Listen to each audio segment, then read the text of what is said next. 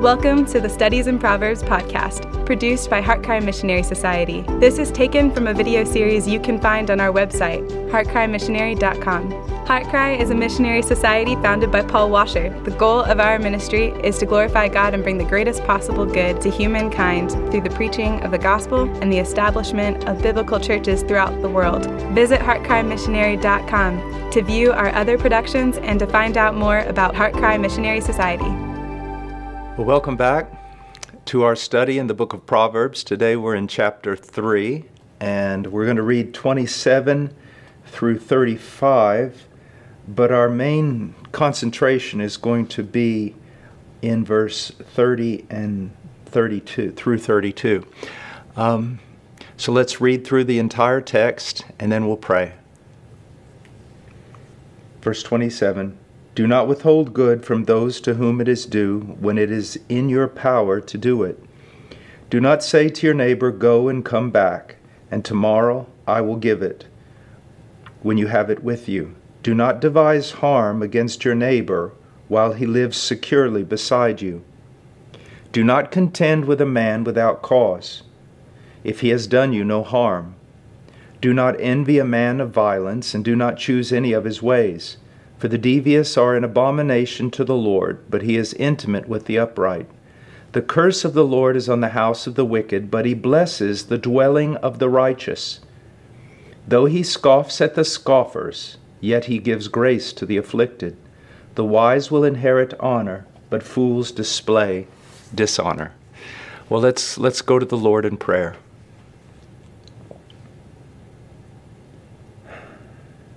Father, we begin these sessions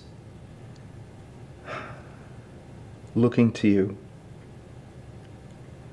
knowing that you are a very, very merciful God, a good God,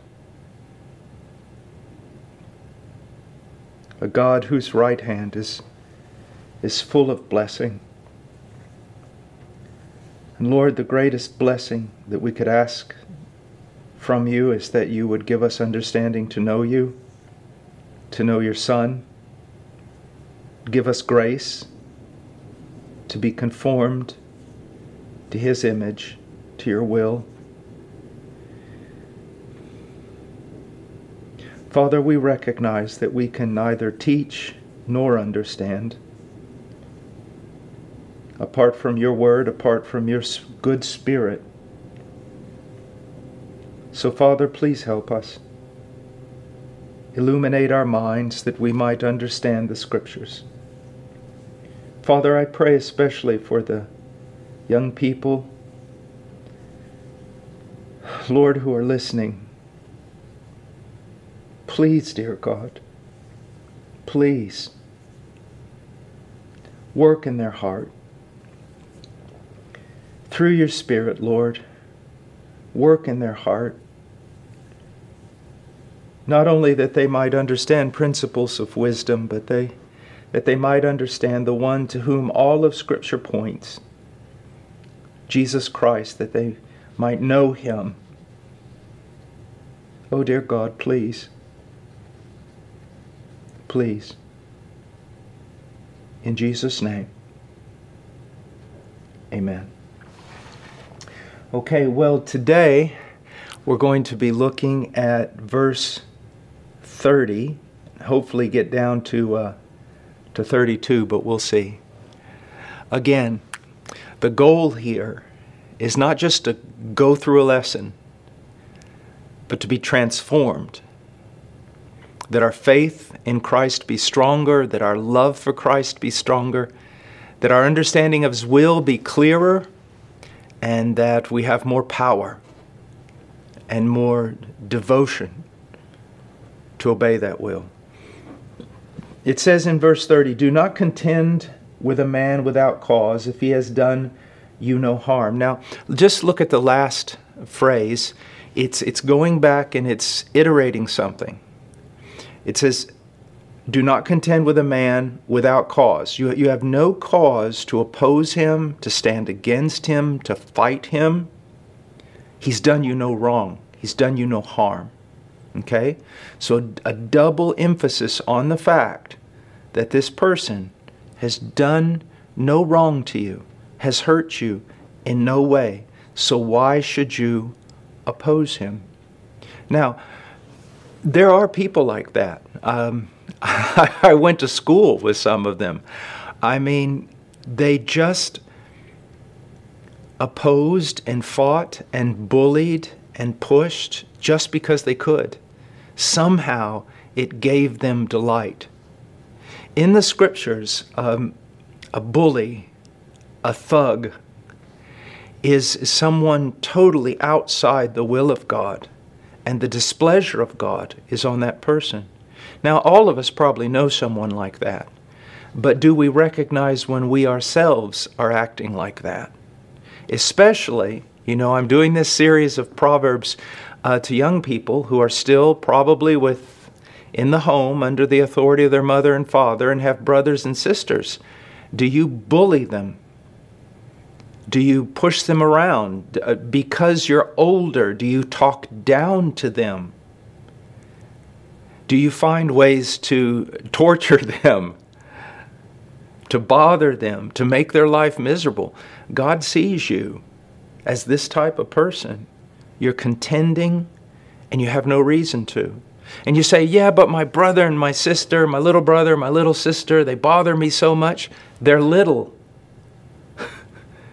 They're supposed to bother you. They really are. And you're supposed to be merciful to them. Well, they just cause me trouble. And you just cause your parents trouble. How do you want them to treat you?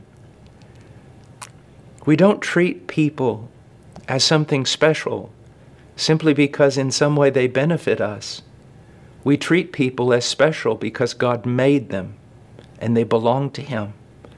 God made your brother, He made your sister, He made your mother and father. They bear in them what's called the image of God.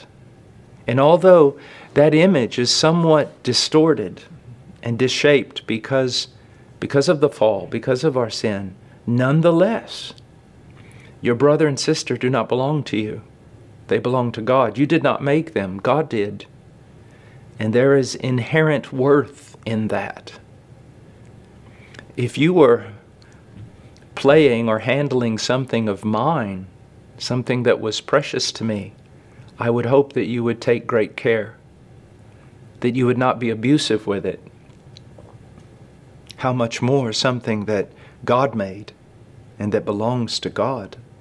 You know, oftentimes we do things um, and, and we don't realize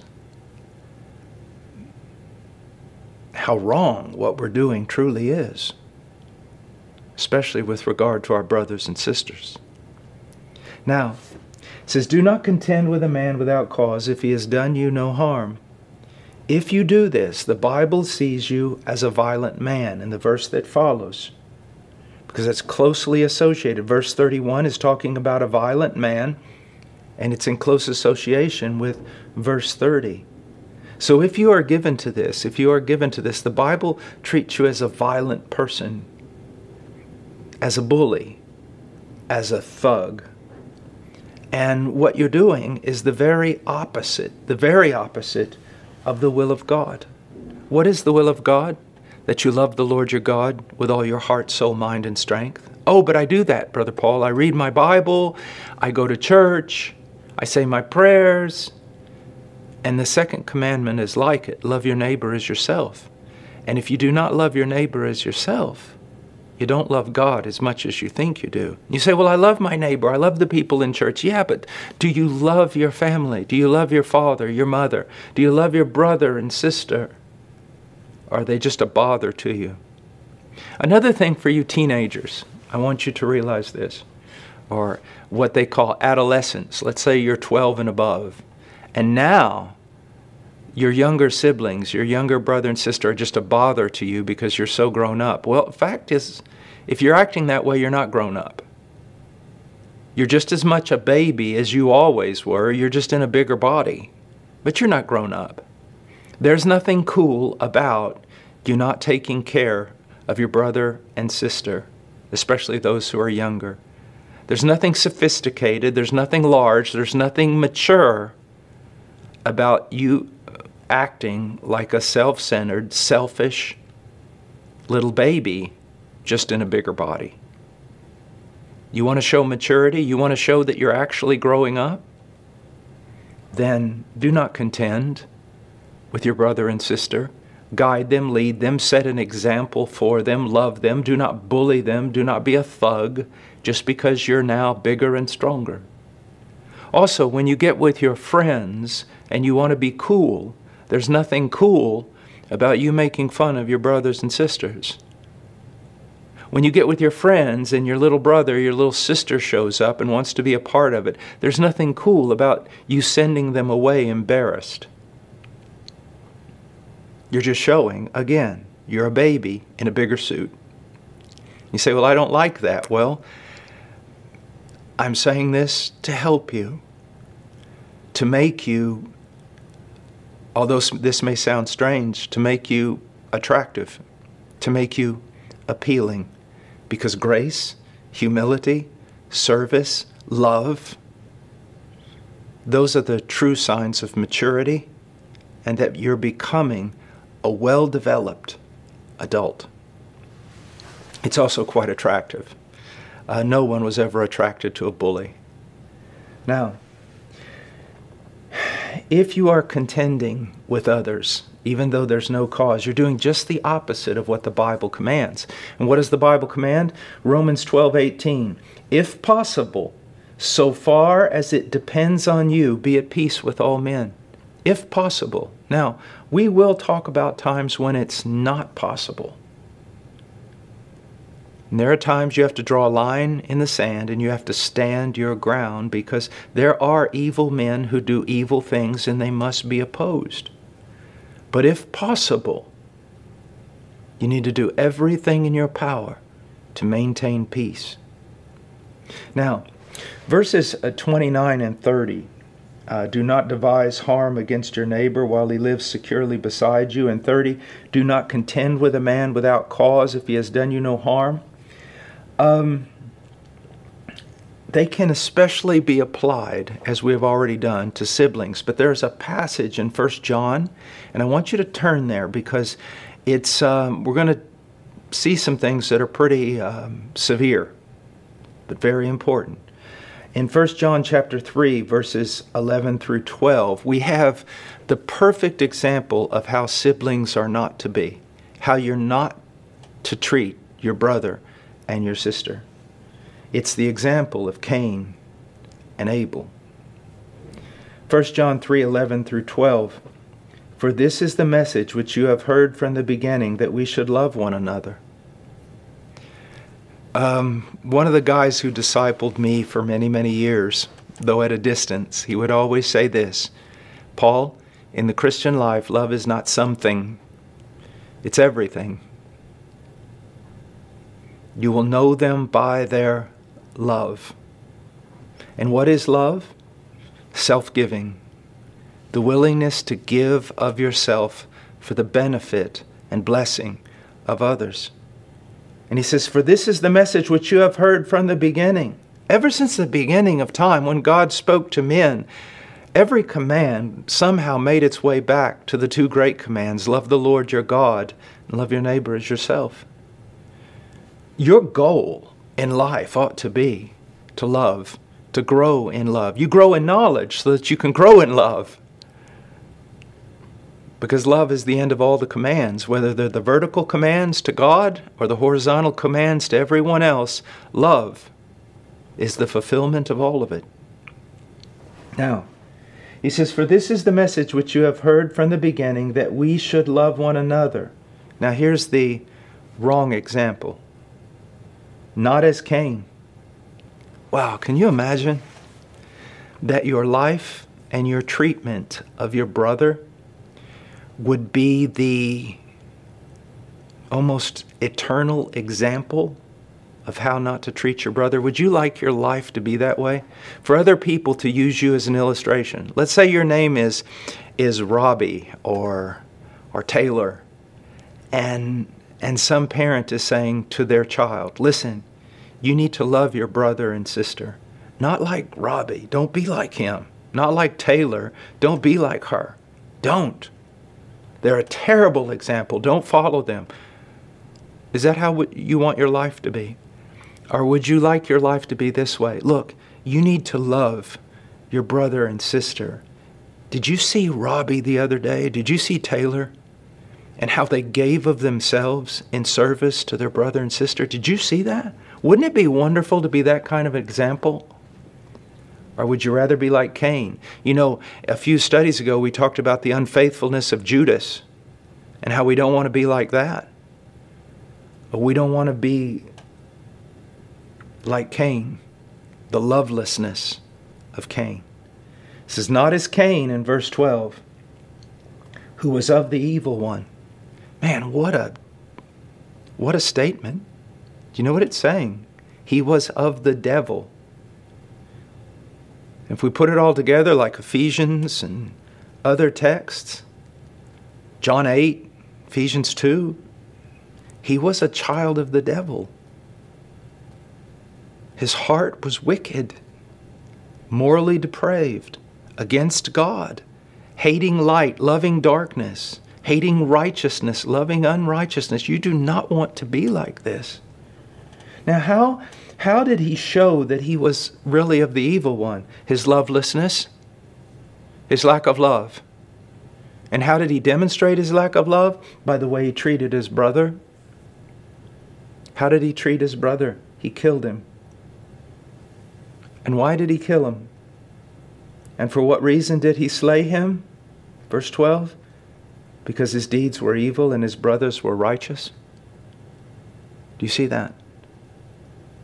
If your brother or sister do something good in the house, like clean their room or help their mom, have you ever said something like this to them?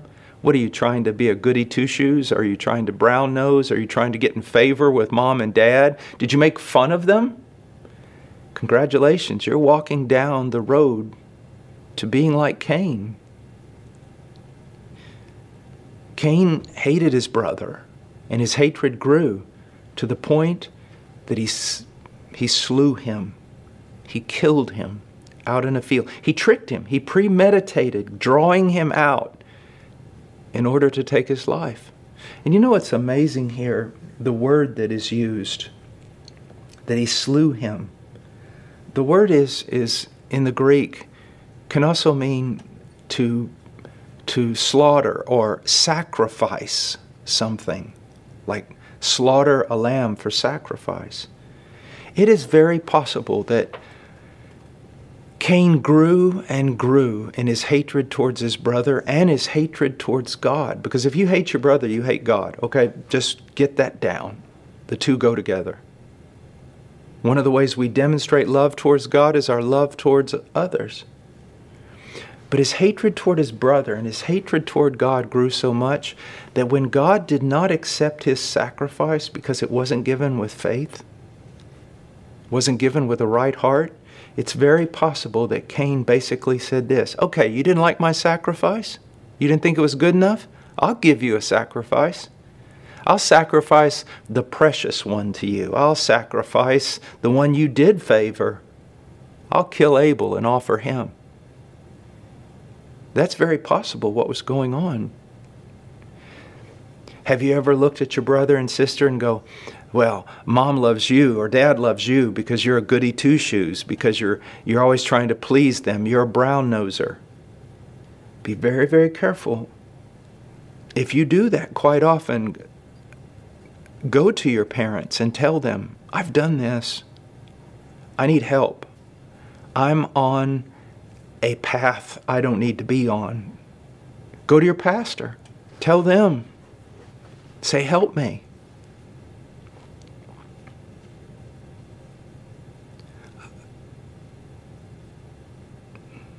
Our, our heart is revealed by what we do. Our treatment of God is revealed by our treatment of others, especially those closest to us. You know, I always tell people this I go, look, don't judge me by being by seeing me in a pulpit. It's easy to be in a pulpit. In a pulpit I can talk about love, I can talk about mercy, I can talk about faithfulness, I can talk about all kinds of things. That's easy. Don't judge me by when you see me in the jungle or on the mission field or something. Don't judge me that way. That's easy. It's easy to look godly in all those places. You know where it's hard to look godly, to be godly? In my family, with the people closest to me, behind closed doors where no one sees. Do you see? Where no one sees. God sees, doesn't He? All right, let's go on. Because his deeds were evil and his brothers were, were righteous. You know, um, have you ever wondered why, like in school, when there's a kid who tries to do his homework, like he just wants to do his homework, listen to the teacher, he wants to learn, that other kids make fun of him? Why? I mean, why would you make fun of somebody and tear them down because they listen to the teacher, they like to learn, they do their homework, they raise their hand, they try to answer in class? Why would you just oppose a person like that? Well, you oppose the good they're doing because of the evil in your own heart. You hate their good. Why? Because it reminds you that you're, that you're not. Now, if you're that way, again, you can change. Trust in the Lord. He can change your heart. And go and, and talk to people who are wise and say, Look, I, I'm always angry and I'm always, I, I don't like my brother because he's always trying to obey my parents and he's always reading his Bible and, he's, and I just, I can't stand him. And, and that just shows that my heart is really messed up. I need help. So it says, Do not contend with a man without cause if he has done you no harm. Don't, don't. And, and here's the thing, too, okay? Listen to me, young people. You see a child who's different than you and your friends. You make fun of them. Man, I'm going to tell you something. God hates it. God hates it. And you are never more ugly than when you do that. You see a child who um, is poor, comes to your church, maybe on some church bus or something. He's poor, and, and you make fun of that? Congratulations, you win the ugly award. You make fun of someone because they're not as handsome or can't run as fast or not as pretty or her dress isn't new. All these different things. I want you to know that you really you're doing harm to yourself by going to church if that's what you do when you get there. I always would tell my my boys uh, this: if we're strong, if God made us strong, it's that physically it's to help those who are weak. If God made us very intelligent and gave us good minds, it's to help those whose minds don't work so well. And if God gave us resources, money, if you live in America, you are rich compared to the rest of the world, it's to help those who don't. And, and how can you, listen to me, young person, let, let's say that you're really strong, so you make fun of the kid who can't run, or you make fun of the kid who can't lift weights, or who's stumbling over themselves. Who made you strong? Who gave you that body? God. You've done nothing. You didn't do anything to earn it. God gave it to you. And He gave it to you so that you could help others. If you're really smart and you see another child that's not so smart and struggles just to make a passing grade, why did God make you smart? so that you can make fun of that. You didn't do anything to gain what you have. It's to help. It's always to help. It's always to serve. Every talent that we have, it's not to, to hurt people, but it's to help. We are stewards, and to whom much is given, much is required. If you're very talented, very strong, very smart, wealthy, whatever, even good looking, that was given to you in order to use for the glory of God and for the benefit of others. Now, verse um, 31, I think we'll just stop there and we'll look at, at 31 and 32 uh, because they go together so well in the next study. Um, now, if you look, you know, we've spent so much time studying, like we need to study the Word, we need to study the Word, we need to study Word. Now, look what's happening. We're starting to see that the Word of God navigates us, it leads us, it guides us through all these circumstances of life, and especially it guides us with regard to our vertical relationship with Him and our horizontal relationship to others and each one affects the other, doesn't it? All right. Think about, some of you especially need to think about many of the things that have been said in the last two lessons. God bless you. Thank you for listening to the Studies in Proverbs podcast produced by HeartCry Missionary Society. Visit heartcrymissionary.com to view our other productions and to find out more about HeartCry Missionary Society.